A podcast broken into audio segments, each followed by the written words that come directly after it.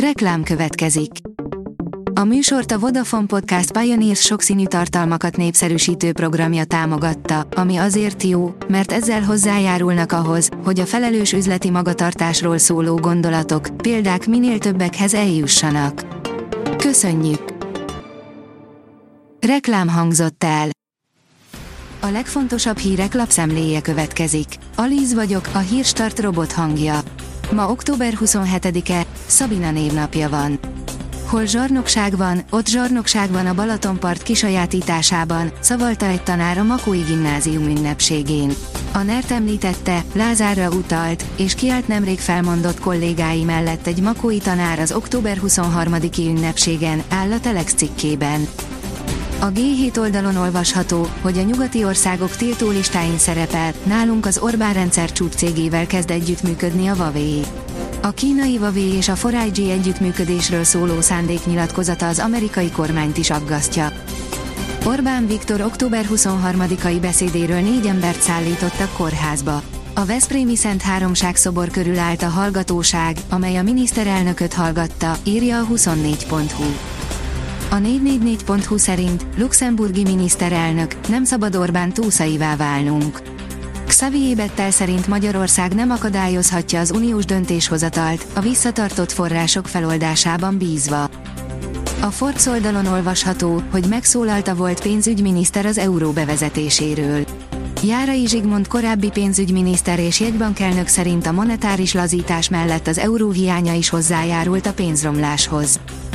Csehország próbálta eltitkolni, hogy az oroszokkal üzletelnek. Lényegében egyetlen hónap alatt kiderült, hogy Csehország a háborúra hivatkozva csak a retorika szintjén szüntetne meg minden kereskedelmi kapcsolatot Moszkvával, írja a Hír TV. A magyar mezőgazdaság oldalon olvasható, hogy búcsúzunk dr. Dimény Judittól. Dimény Judit szakmailag és emberileg is sokat tett a fiatal kollégákért, pályájuk egyengetésében aktívan kivette a részét. A portfólió teszi fel a kérdést, béketárgyalásokat kezdeményez Ukrajna, felcsillant a remény a háború lezárására. 70 ország részvételével nemzetközi szintű béketárgyalásokat kezd Ukrajna, írja a Sky News. A vg.hu szerint Robert Fico garanciákat kér az Ukrajnának nyújtott uniós támogatás kapcsán. A politikus a héten azt is közölte, hogy Ukrajna a világ legkorruptabb országai közé tartozik. A Noise írja, beperelte egy anya a gyerekeit, mert nem költöztek el a Mama Hotelből. Egy 75 éves nő paviából bírósághoz fordult, mert két 40 év feletti fia nem volt hajlandó elhagyni az otthonát, annak ellenére, hogy többször kérte őket erre. Az eset rávilágított, hogy az olasz anyáknak is van türelmi határuk, amikor felnőtt gyermekeik túlzott elhanyagolásáról van szó. Minden autonóm járművét leállítja Cruise, írja az Autopro. A biztonsági aggályok miatt a vállalat az USA egész területén kivonja a forgalomból a vezető nélküli járműveit. A büntető.com szerint több évtizedes Veszprémi álom vált valóra Barcelonában. A klub kézilabdázás királyának számító Barcelona skalpja a legnagyobb kincs a legrangosabb kupasorozatban, éppen ezért emlékezetes a 2003-2004-es BL8 döntő. Ám a Barca azóta is gyűjti a BL győzelmeket, többek között tavaly és tavaly előtt múlta felül a mezőnyt. Besokalt a szövetségtől, visszavonul a norvégok 23 éves világkupa győztese. Miután a szövetséggel zajló vitája elmérgesítette a felkészülését, Lukas Braden úgy döntött, hogy inkább befejezi alpesi síző pályafutását, mint hogy a Norvég Szövetség által a sízőkre kényszerített megállapodás betartásával folytassa, írja az Eurosport.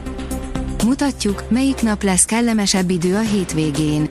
Szombaton továbbra is változékony idő várható, a déli megyékben záporokkal, zivatarokkal, majd vasárnap a kötfeloszlását követően már naposabb, szárazabb és enyhébb időre van kilátás, áll a kiderült cikkében.